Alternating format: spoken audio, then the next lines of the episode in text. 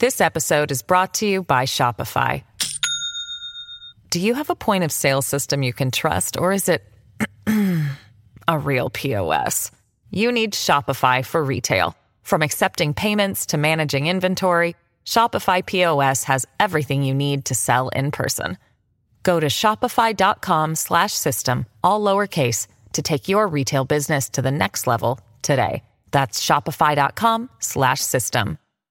Hello, everybody. This is Marshall Poe. I'm the editor of the New Books Network. NBN listeners like to read books and buy them. So we thought we'd tell you that right now, our friends at Princeton University Press are having a remarkable site wide sale. You can get 50% off books, including ebooks and audiobooks, with the code 50, F I F T Y, at checkout until May 31. You can save some real money on Princeton University Press books. I encourage you to go there and check it out.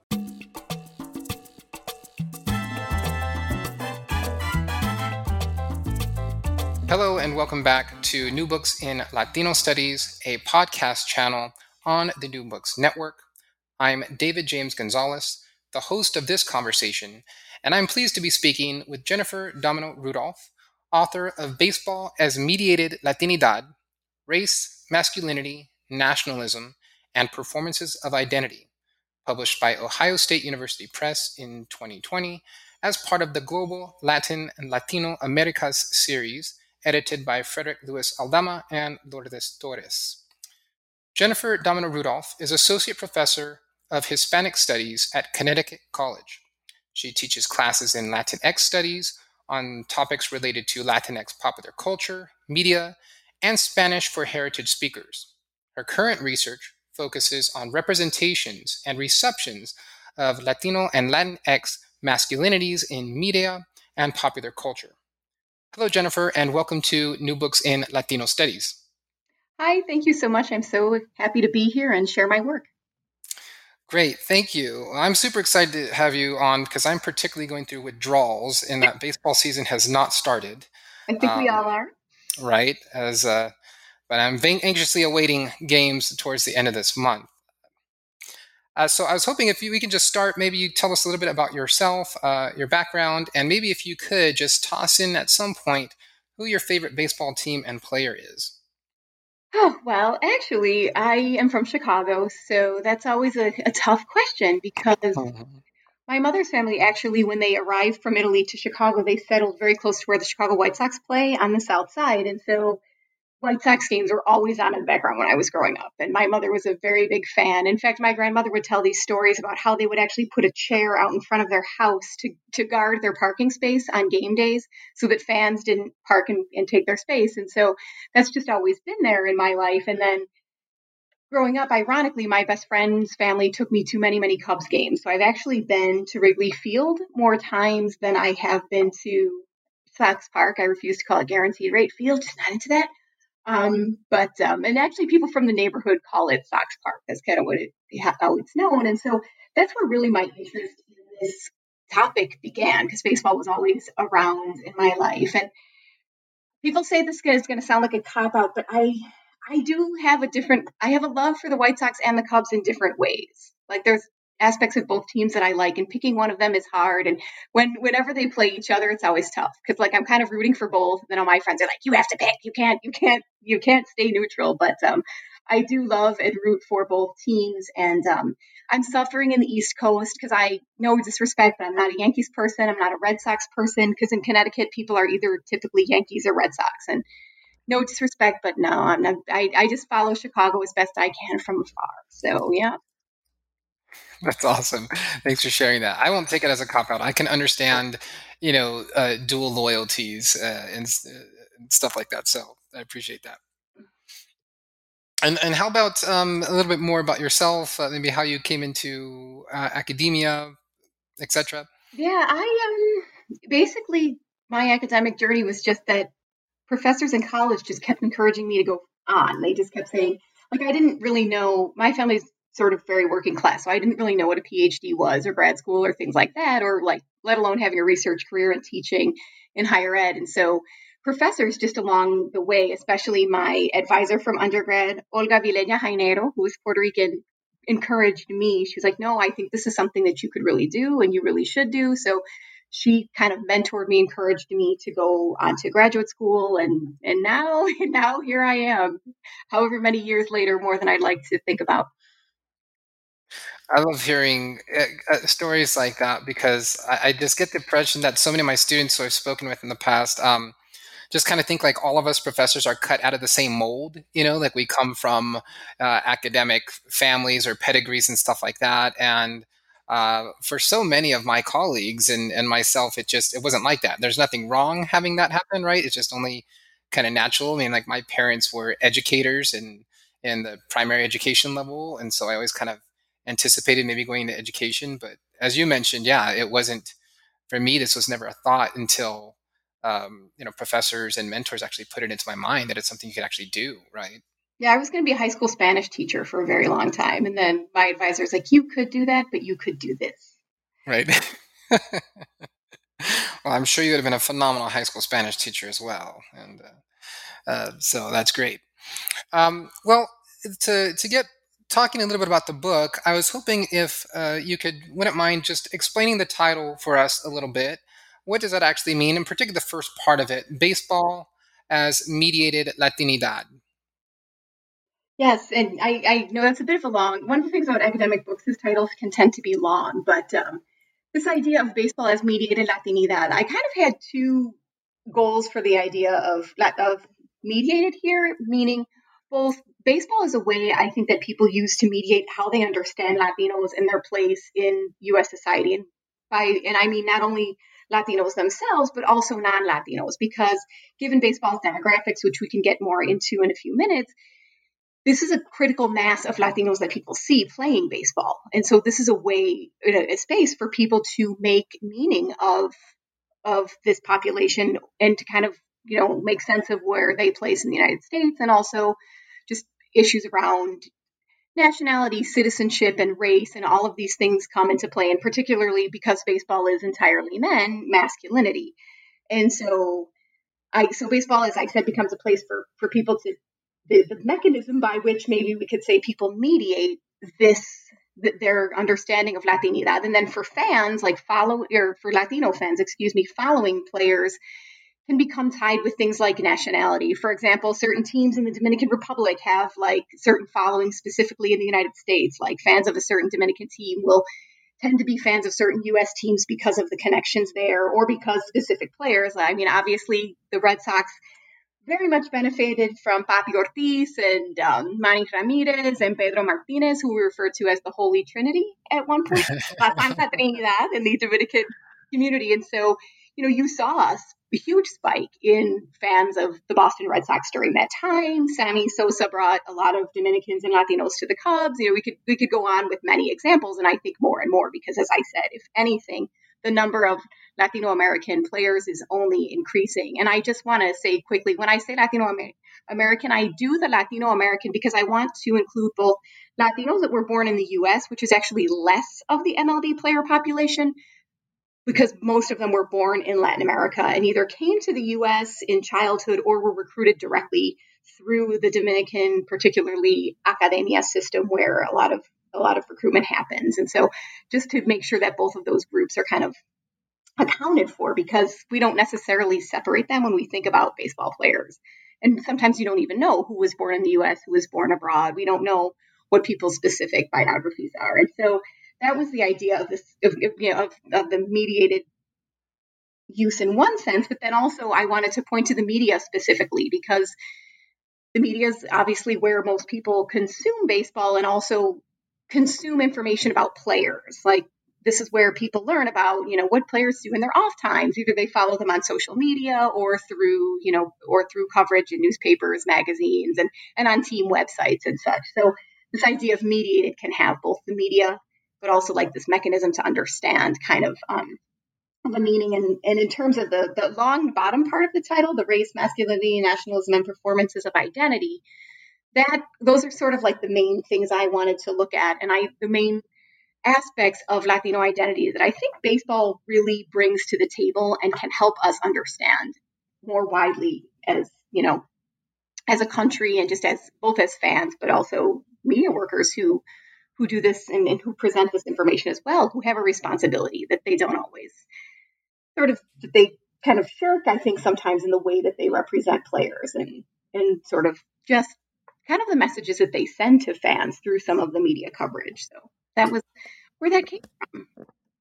Thank you for uh, breaking that down a bit. And um, even for me, listening to it again after reading the book, it helps me to see the way you know that the title is is is working with this phrasing in several ways. The first is uh, that that came clearly to me initially was uh, that baseball is like a medium, right? It's like a frame that helps make Latinos intelligible in some way, right, for better or worse, right, uh, to a public, a certain segment of the public that isn't really familiar with who Latinos are outside of what they see on the screen, right? And so as America's pastime, right? This game, which has a a, a large white audience. I don't know. You probably know the numbers a lot more than I do.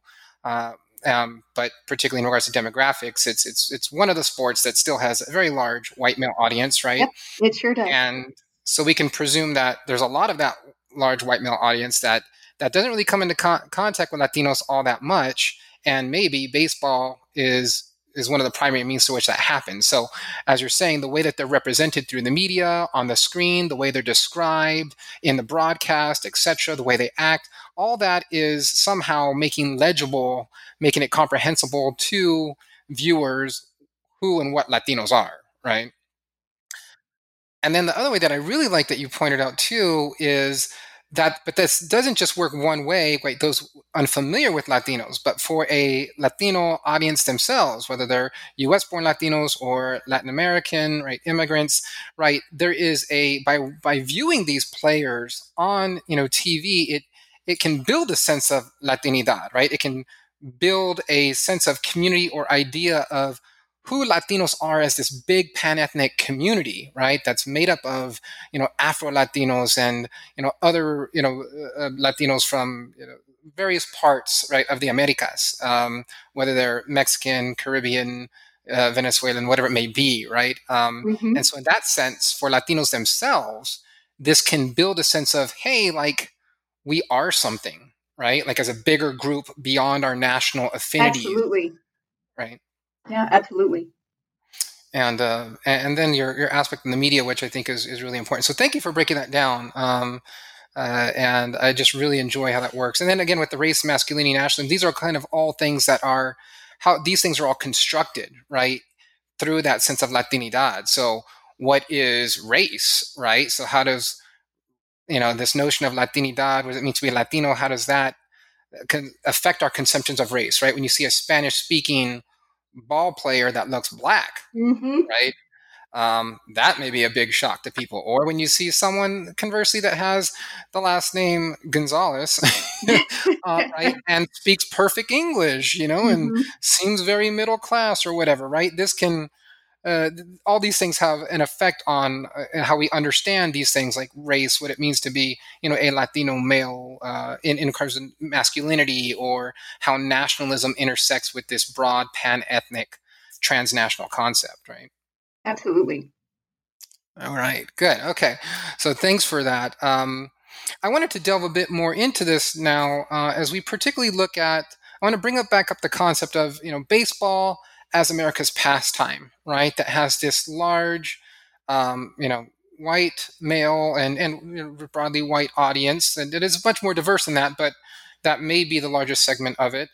Um, and so, what does it mean, right, to have a substantial chunk, right, of almost well, it's a little more than a quarter of the the uh, professional ball players. I think it's something like twenty seven percent. I think the book pulls out, mm-hmm.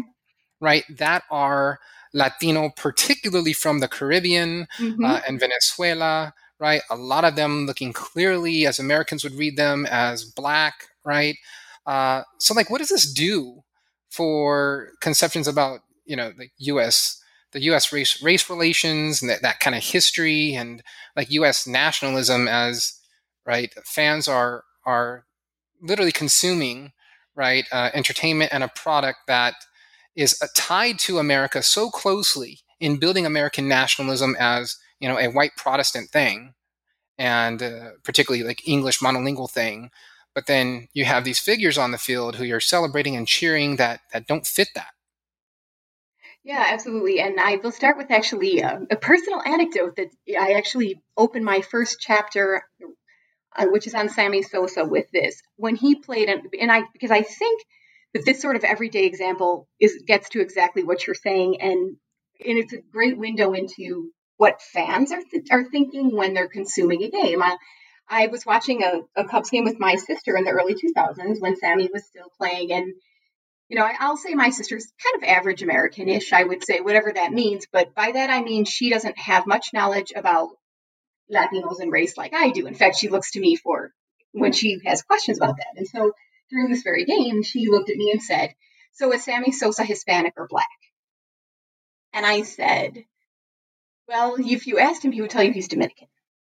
And she looked at me like, "That wasn't one of the options that I presented to you in my question." And I said, "Dominicans don't identify that way. That's a, a U.S. racial construct, you know, this idea of black or Hispanic, which then I didn't get into the weeds of the fact that Hispanic would actually be considered an ethnic identity and as opposed to a race identity because people who are identified as Latino or Hispanic can be both anything from light to to can be from white to to to black and and complexions vary and such but I, this idea I think of just of identifying nationally, but not racially, I think is something that a lot of, of people in the United States struggle with. And so I then asked a, a very good friend of mine who's from the Dominican Republic, and I, I said, you know, that's how I answered the question. I told my sister that Sammy would identify as Dominican. Would you agree as someone who grew up there? And she said, absolutely. She's like, and I'll tell you, he would probably not identify as negro. And we were talking about like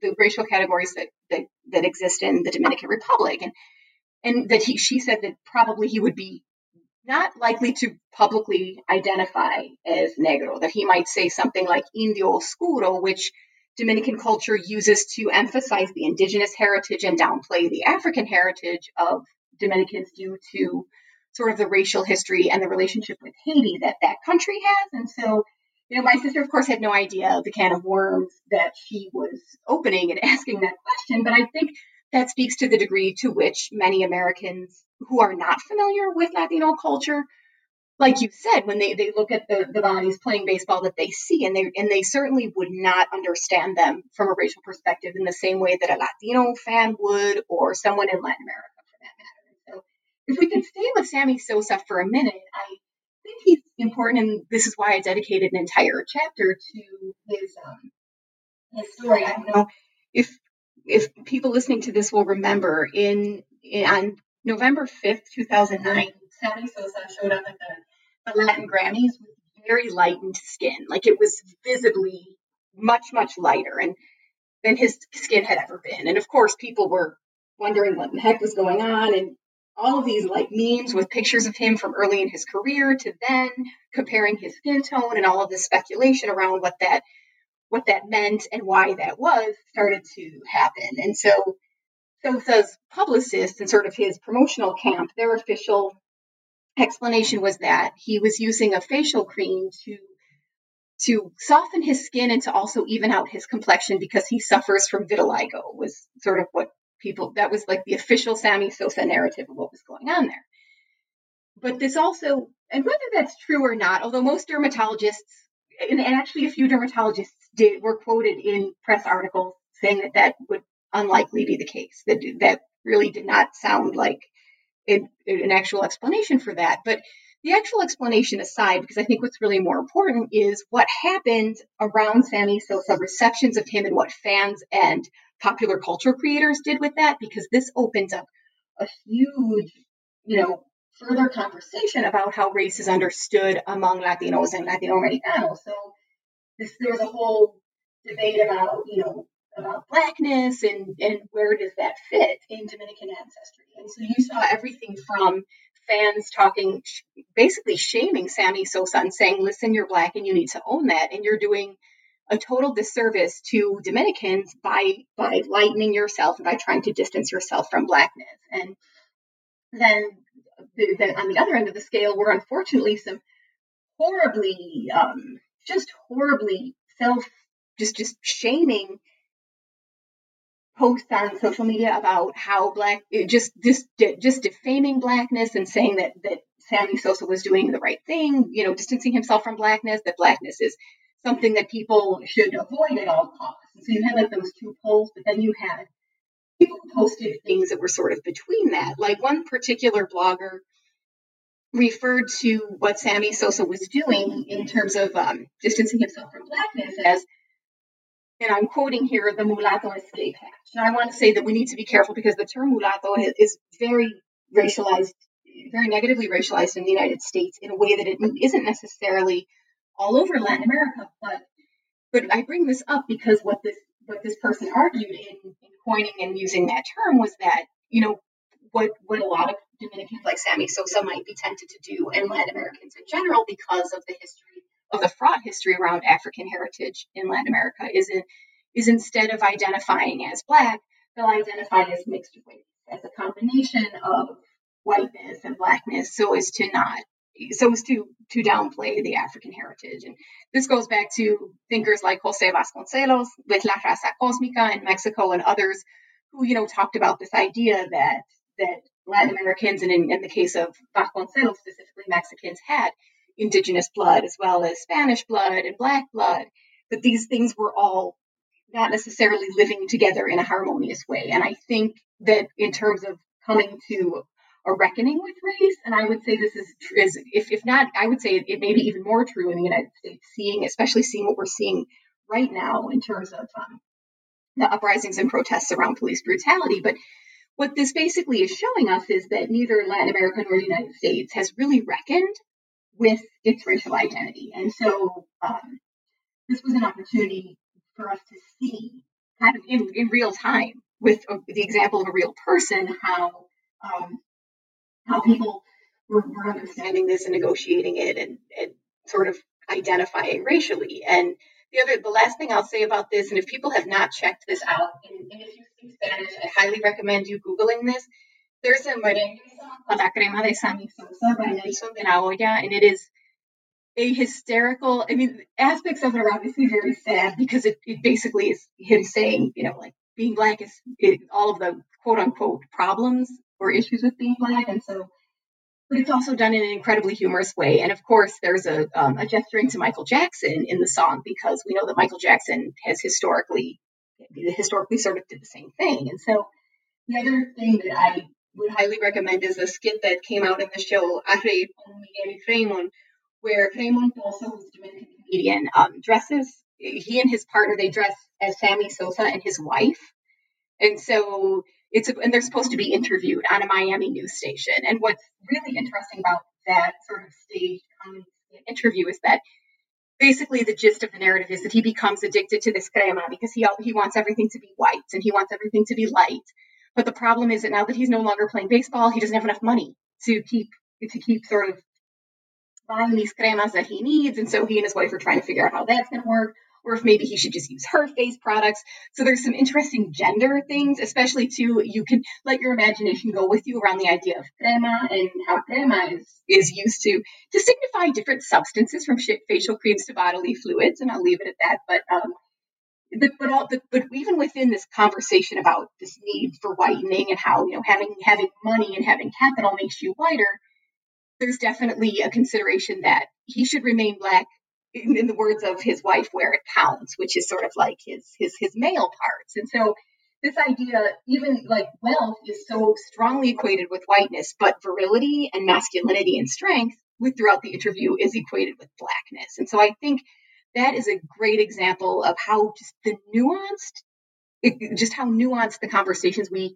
have around race are and how that intersects with things like gender and things like social class. So so yeah, that was that, and that's why I started with the chapter on Sammy Sosa. And he has been recently in 2018. He was in Where Are They Now episode or um, issue of ESPN magazine. He's on the cover, and he says that he's and he's still with a very lightened complexion. He now lives in Dubai, and he says he will no longer talk about the lightening of his skin. That he is happy, and he's he's not anti-black, but he's happy with himself as he is right now and and that everybody should just leave him alone and that you know he's in the end he's the one that that wins because he's living this wealthy lifestyle in Dubai and so you know basically it's basically kind of like leave me alone and we're not going to talk about this anymore. This episode is brought to you by Shopify. Do you have a point of sale system you can trust, or is it a real POS? You need Shopify for retail. From accepting payments to managing inventory, Shopify POS has everything you need to sell in person. Go to shopify.com/system all lowercase to take your retail business to the next level today. That's shopify.com/system. Right. Yeah, and I, I really enjoyed it too. I enjoyed how you um, started with the personal anecdote, right, and that that story um, because it, it is something that um, I don't know. I think I'll, several of our um, listeners and I think just p- people can relate to whether those are questions we have ourselves when we come into contact with someone that we can't quite read, uh, you know, legibly, like racially or culturally or something like that. It's something that people can relate to, right? And, and particularly baseball provides this this uh, these type of interactions and conversations you know, almost on a nightly basis during you know baseball season right um, when uh, a new kid comes up a new ball player pelotero comes out of the the, the farm league system, you know, and you know he maybe he looks black, but then he's got that Guzman last name or whatever mm-hmm. it may be. Mm-hmm. Automatically, it starts to trigger these type of debates and conversations. And I think you're right. Sammy Sosa prevents a a, a very good figure one that a lot of people can relate to. Again, he was, you know, in the home run chase, you know, back in the yes. early 2000s, right? And and uh, you you do talk about that, and I always kind of caught that. This was before my academic years, but I I could kind of see the kind of under racial undertones that are going beyond that like who was cheering for mcgwire right to break the record and who wanted sosa to break the record you know and it wasn't just Absolutely. a black white frame right it's not like there's just it was mcgwire's the white guy and sosa's the black guy but sosa was foreign you know and so mm-hmm. so to some people right he's not even american right to uh and I, that was i just caught a bit of that you know even as a younger adult um, that wasn't so at that point really into studying racial analysis. Um, and I tried to remember, I, I, tried to think back in my own mind, like who was I rooting for um, at that time? And uh, you know, I, I, remember I really liked Sammy. I just liked his his kind mm-hmm. of. I think it maybe came down to like more of a batting stance and style, right? And we can get into this later on. The the style at which he played. Um, you know, McGwire was always much more stoic. You know, and I, I remember McGwire from his early years too, when both of them were much smaller, right? right, yeah, absolutely. And that was another thing. Like several pictures of Sammy have surfaced over time. Like, look at how small he was then, and how yeah. like just corporeally larger he is for the end of his career. Absolutely. Yeah. And the same thing with McGwire, right? I mean, McGwire yeah. becomes like barrel chested, yes, you know, indeed. like humongous yes, in his indeed right at the end of his uh, towards the latter parts of his career when he was a, stick figure at the beginning. So it, it's, it is we can get into steroids and all that later. I think that's that's a fascinating part of it too. Um, but but yeah, definitely you know this, and I think what really comes out right is this idea of you know baseball.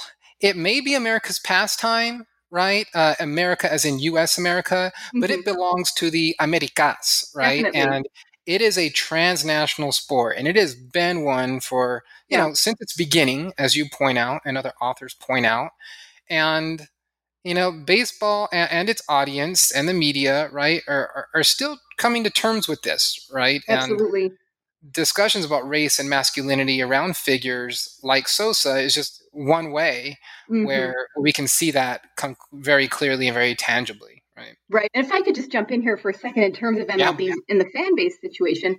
I mean, for a long time, the joke was that MLB fans are basically aging out because the, the biggest, as you said, the biggest sort of fan cluster group is middle to upper, middle aged to older white men. And so, mm-hmm. you know, like the elder ones obviously passing away.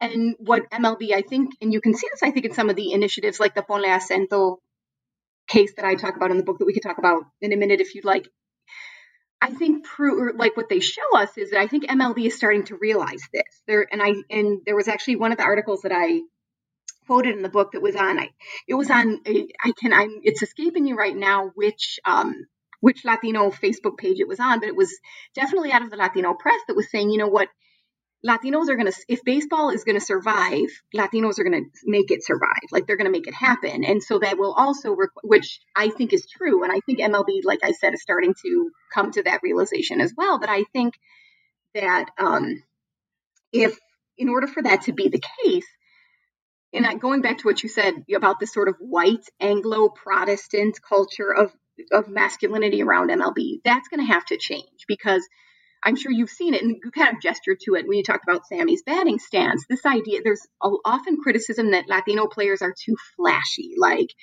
either in their batting stances or like when like when they're home they're doing their home run trots like there's it's that they're showing there's all these conversations about showing up the pitcher and you know like expressing too much emotion on the field but then you know several latino players have come out and said but that's how we play the game and other than that it's boring like why would we not you know why would we not do that and so i think but, but these also then i think are tensions that depending on your positionality as an as a fan of Major League Baseball, you read through that lens. Like for maybe for a lot of like old school white guys, like my father probably would say, that's flashy. You know, a gentleman just drops the bat, runs the four bases, and and and, and takes care of it, and that's it.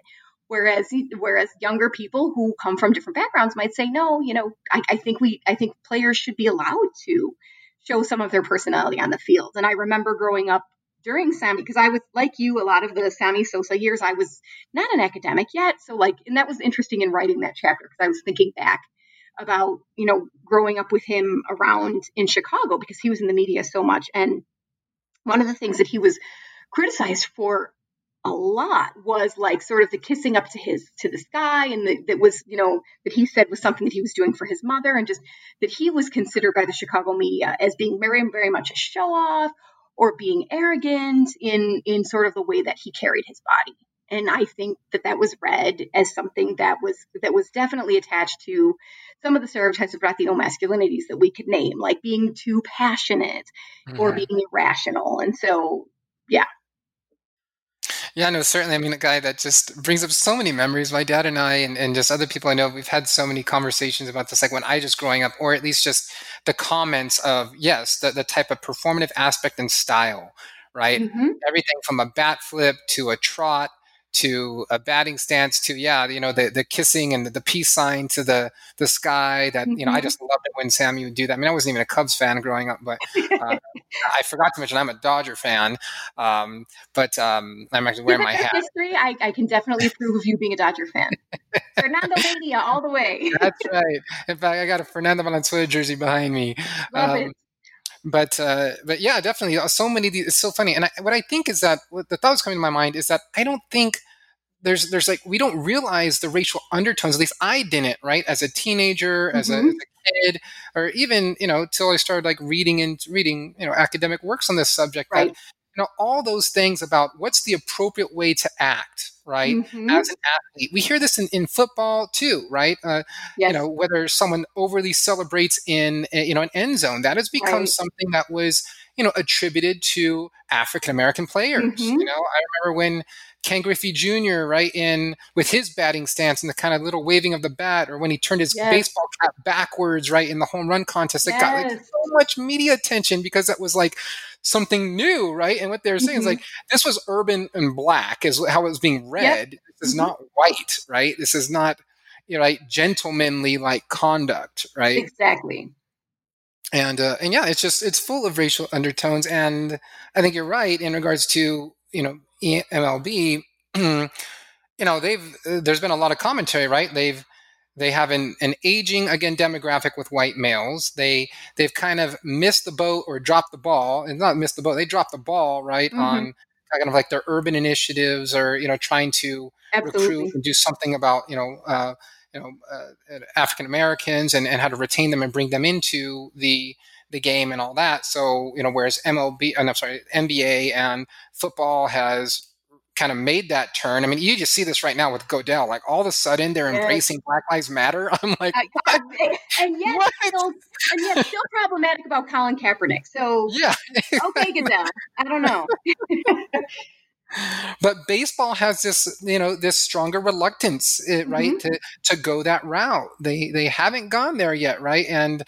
Um, uh, I think in in even ways of uh, I see just parallels with politics, like the way politicians yes. take advantage of Latinos, right? It's kind of like the way mm-hmm. I get that sense. That's how MLB is is working with Latinos right now. They're kind of thinking like, where else are they going to go? We got mm-hmm. them anyways. We need to expand our market share into these other areas, mm-hmm. right? Rather than saying, oh, here's a key demographic and a key way that we can really you know, expand our, our market share. And, you know, there's just, there's that hesitancy to do that. Mm-hmm. And as you point out in the, the book, so much of that is tied to, you know, the identity of baseball as a, a white, right, again, Protestant American thing, like American being identified as white, white Anglo-Saxon Protestant. Yes. There's this reluctance to move away from that, right? Definitely. And, and I think, oh, go, go ahead. ahead.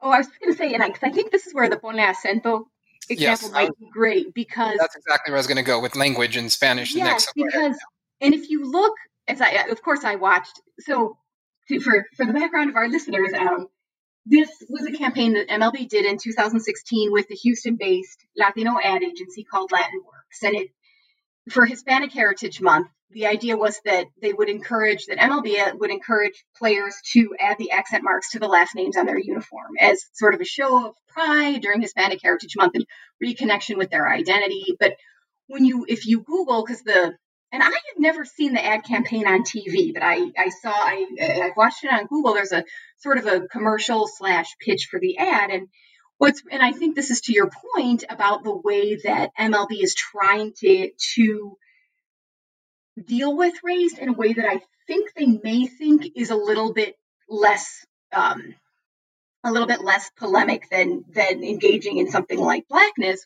because what they do is it's very much through an, an, a narrative of immigration but like a very but like a very deserving immigration not like an undocumented immigration because of course they would not want to although that's an issue in mlb in terms of recruitment with cuban players but that's a separate issue but you know, but so at the beginning of this ad, like you, it opens up and there's a passport, and the last name on the passport is Calderon, which has an accent on the O in Spanish typically, but it's not there. And so the voiceover, which has an accent that would be associated with Spanish being the person's first language, you know, he talks about how the I, the identities have been stripped uh, from from many people's last names as they came to the United States and got a U.S. passport because the accent mark is missing from their names. And then you see like all of these players' uniforms with like the accent coming on top, like Ramirez on the I, or like Rodriguez on on the I, or you know any any number of ones we could we could say as examples. But you know this this idea of recovering this sort of lost heritage, and ironically too, then there it flips to a shot of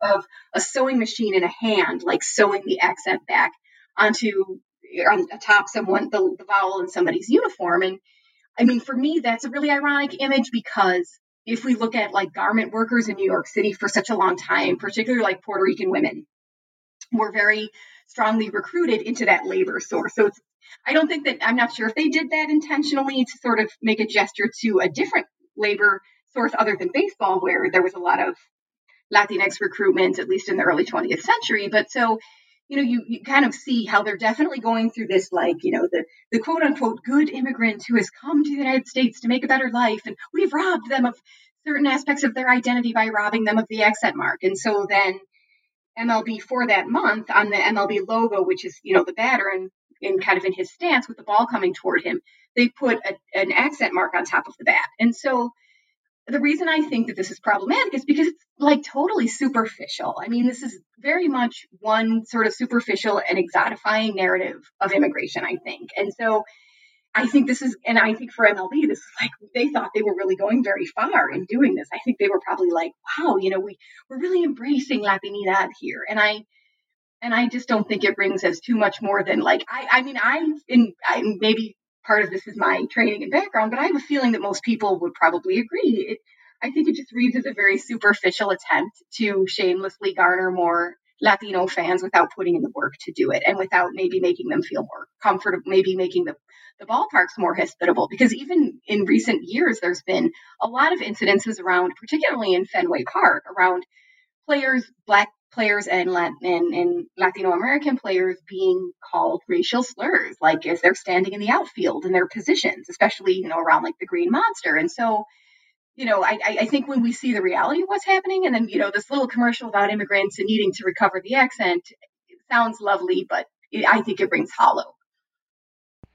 Yeah, no, I appreciate that. I, I, I, I, can totally see that as well. And it wasn't it. It was Andrew Jones. Was that the most recent um, incidents uh, of, uh, of an African American player being heckled with racial taunts at, at, uh, at Fenway, Fenway, Park? I think so. I, I, I have to double check because I do have that in the book somewhere, but I think that's right.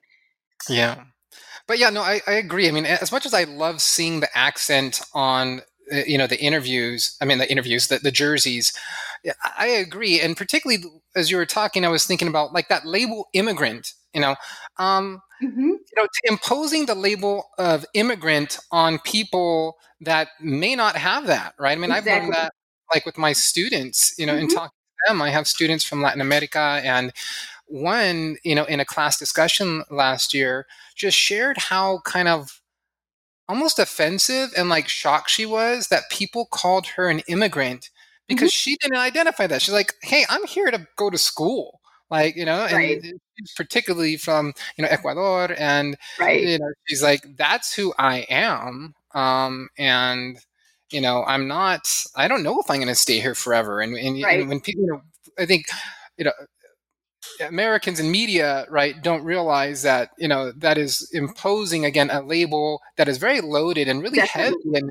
and has a lot of personal decision making process. I mean, it really caused her uh, to uh, reflect quite a bit, you know, about what was going on, uh, you know, um, uh, particularly at the time, and, and how she's like, oh my gosh, like, you know, am I am I secretly an immigrant? Like, do I really want to stay? You know what I mean? It, it just created right all this kind of almost trauma.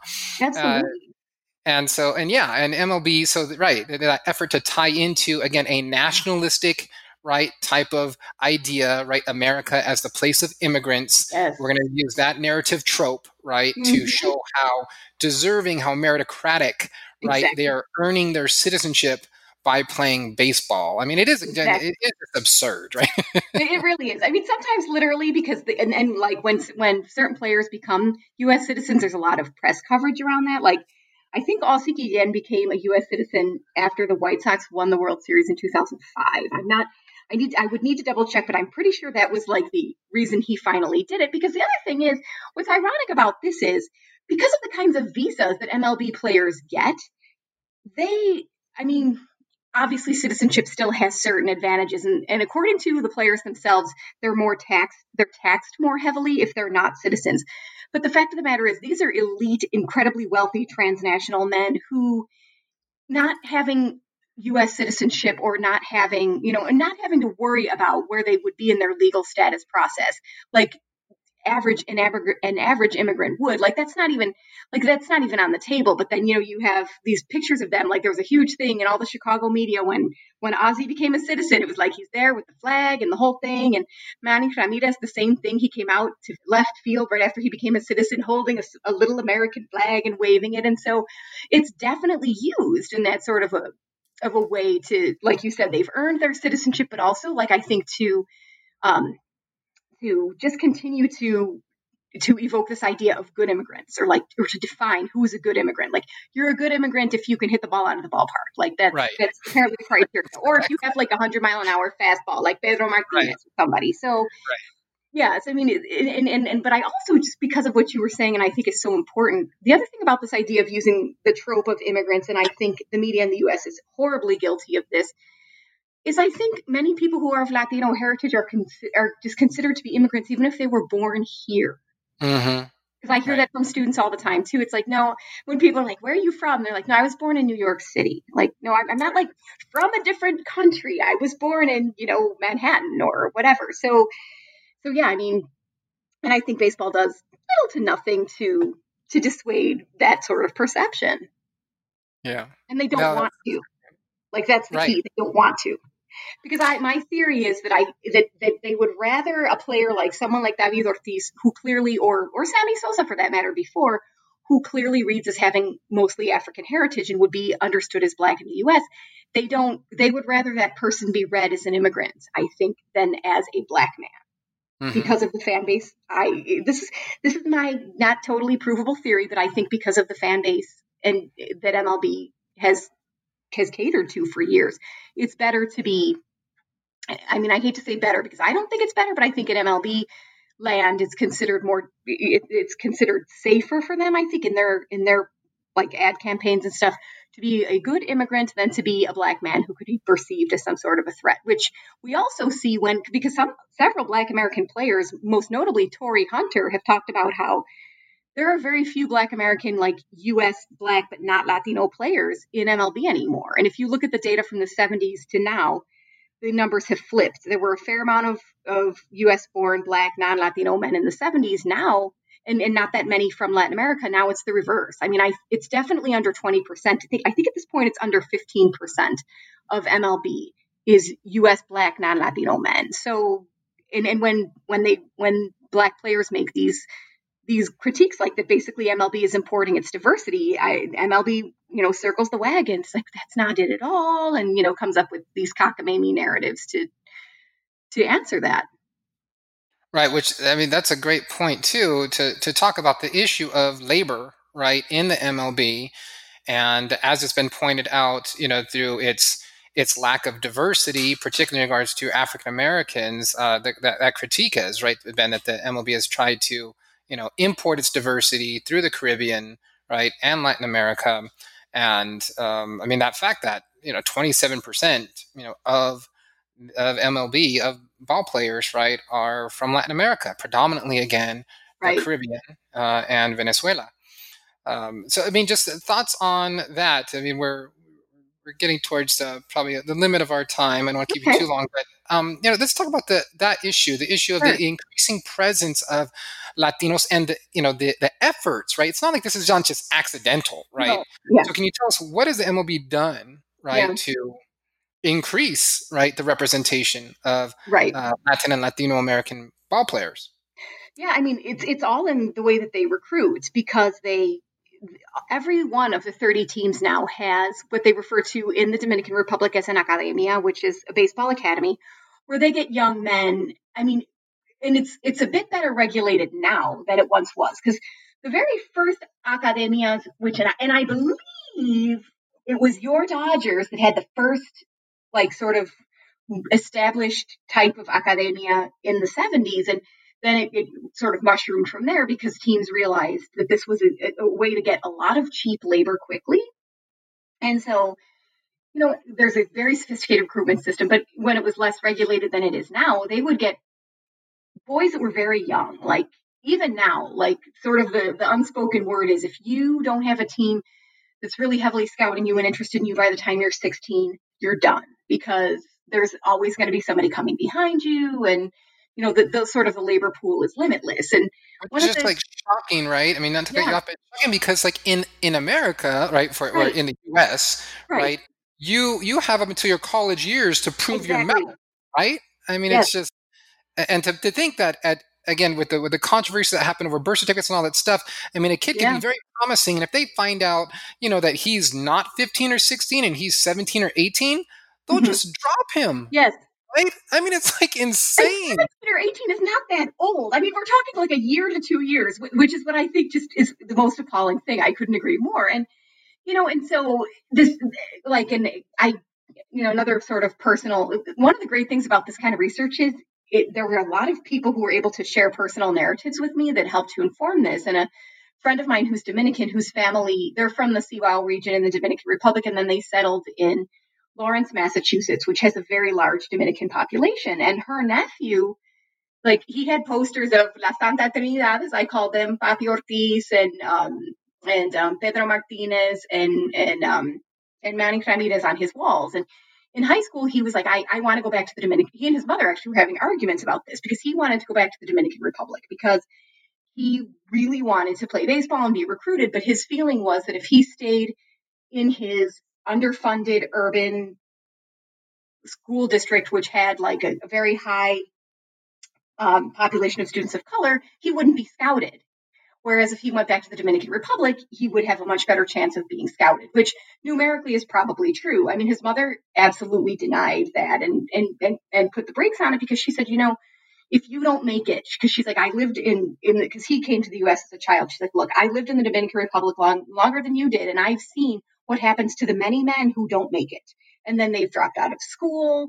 They have like limited to zero employment prospects. And there's a high poverty rate in the Dominican Republic to begin with. So she's like, that could destroy your life. If you go there, you drop out of school and, you know, maybe you're going to be the one in, you know, a million or whatever who make it. But if you're not, your life is never the same again and you've made irre- you've done sort of irrevocable damage to your life trajectory. And i think like i'll just end this part of the conversation with this. Like scouts are great because they're not politically correct in any way shape or form. And they when scouts were scouting manny ramirez back in the late 80s early 90s a, a scout was interviewed and he said you know we're only going to Washington Heights, which is, you know, a, a, high Dominican populated neighborhood and considered to be dangerous by like a middle class white guy. He's like, I, the only reason we're going there is because he's an all city athlete and he's supposedly that good.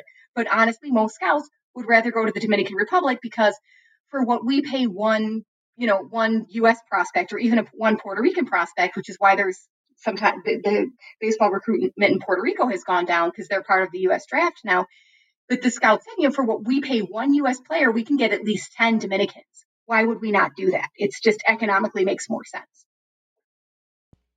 Yeah, it's just, um, it's, you know, it's hard to hear that. It's hard to read it, right? Absolutely. Um, you know, particularly about a sport that you love. And, you know, baseball's not unique in, in its, you know, approach as, you know, it's, it's a, it's a, you know, it's a, it's a brand, right? It's a brand Absolutely. that represents a bunch of corporate interests, right? Each baseball team, right, right. is run by a multi, multi millionaire, some several billionaires, right? Mm-hmm. Um, so it is a business, and I think we get that, but it's guy just to to to learn and to read how exploitive it is um, is just quite shocking, you know, um, yeah. and disturbing. And that's not to say that you cover how MLB is being pushed to do better, right? So right the system, the academia system that, that exists now isn't the one that existed in the, you know, 80s or so. But right.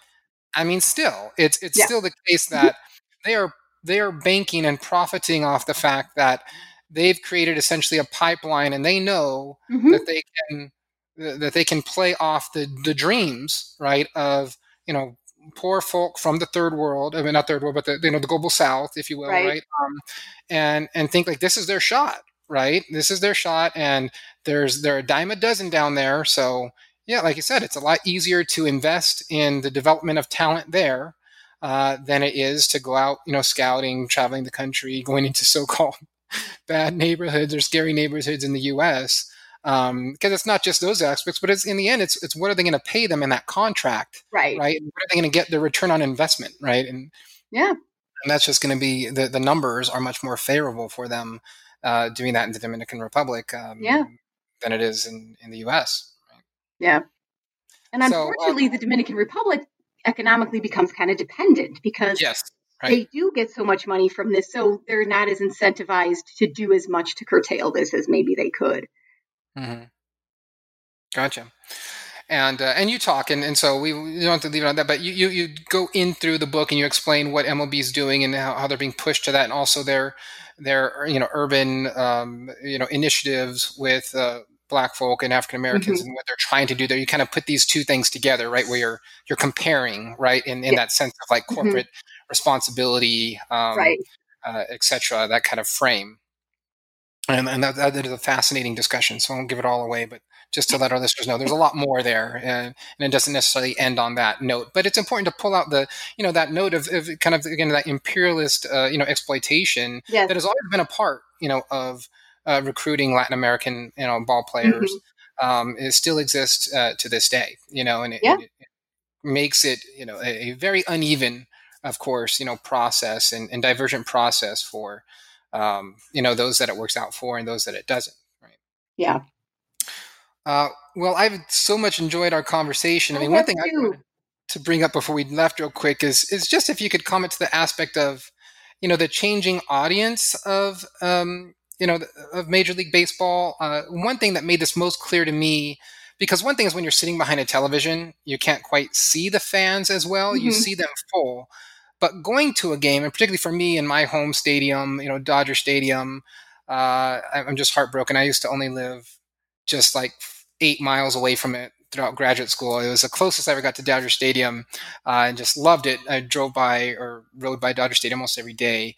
But I mean, one thing that shocked me when, um, you know, as an adult, when I started taking my kids to baseball games, is that the audience is predominantly, easily, far and above Latino than it is, or multiracial than it is mm-hmm. anything else, right? And when I grew up going to those games, mm-hmm. I mean, my parents took me to my first Dodger game when I was like six months old. Of course, I don't remember that, but I think I remember the first one I was like six or seven. I mean, it was almost all white people, right? Right. And and the Dodgers have their own history, you know, with that and Dodger building of Dodger Stadium and all that stuff. But Yes, that Chavez been- Ravine. Yes. Chavez Ravine. That's actually the shirt I'm wearing. Actually, the shirt I'm wearing. It has the Dodger logo with the ball going through the phrase in Dodger script, uh, the, the name Chavez Ravine, right? So Wow, that's perfect. Yeah, I get a lot of comments uh, or, or funny looks about this shirt outside of LA. LA, everybody gets it, but um, Right. But that's know, awesome. where I yeah. am now. Yeah. So I mean, just that aspect. I mean, so to me, that was just so striking. Um, as as I started seeing that over and over again, going to games and taking my kids to game, like thinking like, wow, they are they are consuming the sport uh, the way I was reading it in a completely different way, in a completely different experience, Mm-hmm. being surrounded by people that look like them. And, and this is in LA, so I get this. I don't overblow it, right? And Mhm. uh, you know, in Cincinnati, that's probably not the case, right? you know, in other places, Yeah. but you know the, the, the audience itself is diversifying so Mhm. i mean your thoughts on that maybe Yeah, I mean, I think I think like you make a good point. It also depends on the demographics of the city you're in because there's more Latinos living in LA. Period. So uh, one would expect to see more at a Dodger game. I, it's interesting that you bring this up. I haven't been because in Chicago it's a similar thing. You see a very diverse group. I was the most recent game I've been to was a Sox game not too too long ago, and you do see you do see like yes, all of like a little bit of in, in Chicago, I would say you see a little bit of everything. It's even more like I I would say it's even more diverse than it being like more predominantly Latinos than other folks of color. But you still, at least sort of anecdotally, I would say because I haven't looked at attendance data, what you still don't see a super high amount of is black fans in attendance. Which and for Chicago, for the White Sox, that's in a very it's near a very African American community, and in fact, right if anything, now it's gentrifying. So I bet, like, I mean, it's been a while since I've been to Sox Park, but I think if, I bet if I went there now, um, it would be different. It would be a whole different thing. Like I can remember when the Sox won the World Series in 2005. This is the White Sox. Let me make sure I, because when I say the Sox, people get confused here in the East Coast. Um, and when they won, I think it was Joe Garagiola was the announcer when when like they were about to win the game, and he said, you know, what does this mean for Chicagoans in Bridgeport? who are in this, which is the neighborhood that the Sox Park is in, who Italian Americans, Polish Americans, Chinese Americans, and it and like that area now is like super Latino. There's a lot more of, of an African American population.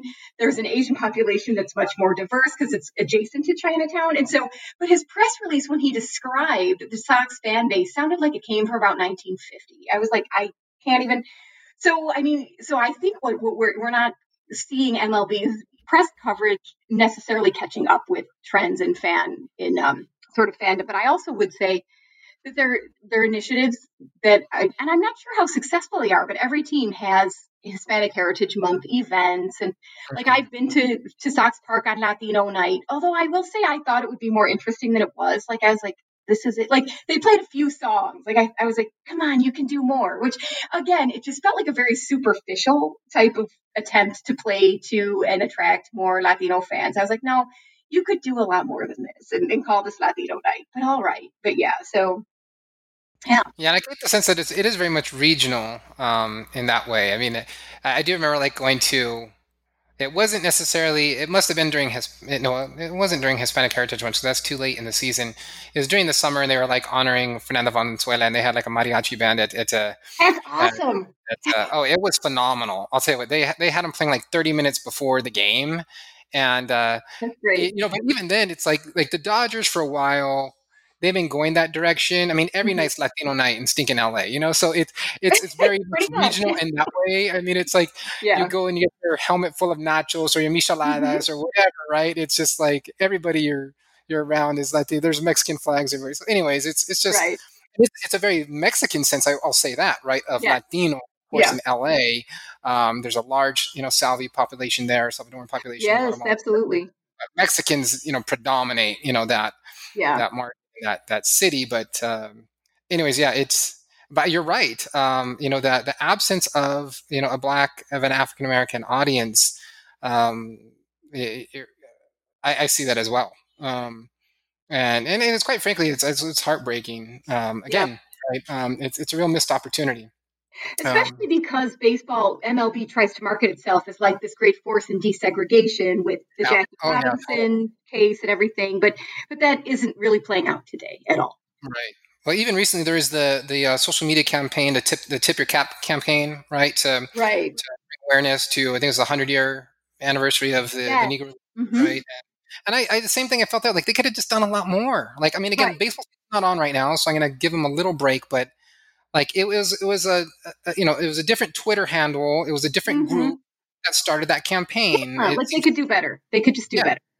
Done way better, you know. Um, particularly since they you know they, they try to profit so much you're, you're right off that off of jackie robinson off his number his name and, mm-hmm. uh, and, things of that sort there's a lot more baseball can do so yeah well wow i've just completely had so much fun um, this conversation and uh, and thank you thank you for writing the book thank you for coming on the channel and um, you know uh, in giving me the opportunity to talk about baseball Thank you. Same here. This has just been a fun conversation. This has just been amazing. Thank you. Well, I appreciate that. We'll, we'll definitely looking forward, and we'll put a link to uh, the book in in our uh, in our post and everything. So Excellent. definitely encourage our, our, audience, baseball fans uh, or not, to, to check this out. And you, you also, I will mention you you do a great job of I think also covering um, in several parts the you know the, the literature on baseball uh, in uh, academia and in other ways too. So there's a lot you know to get out of your book there too. It can be used as a even as a sort of roadmap to, to learn a lot more, you know, and, and learn more about the literature, um, even you know just beyond how we engage with it. So so again, thank you again. Thank you.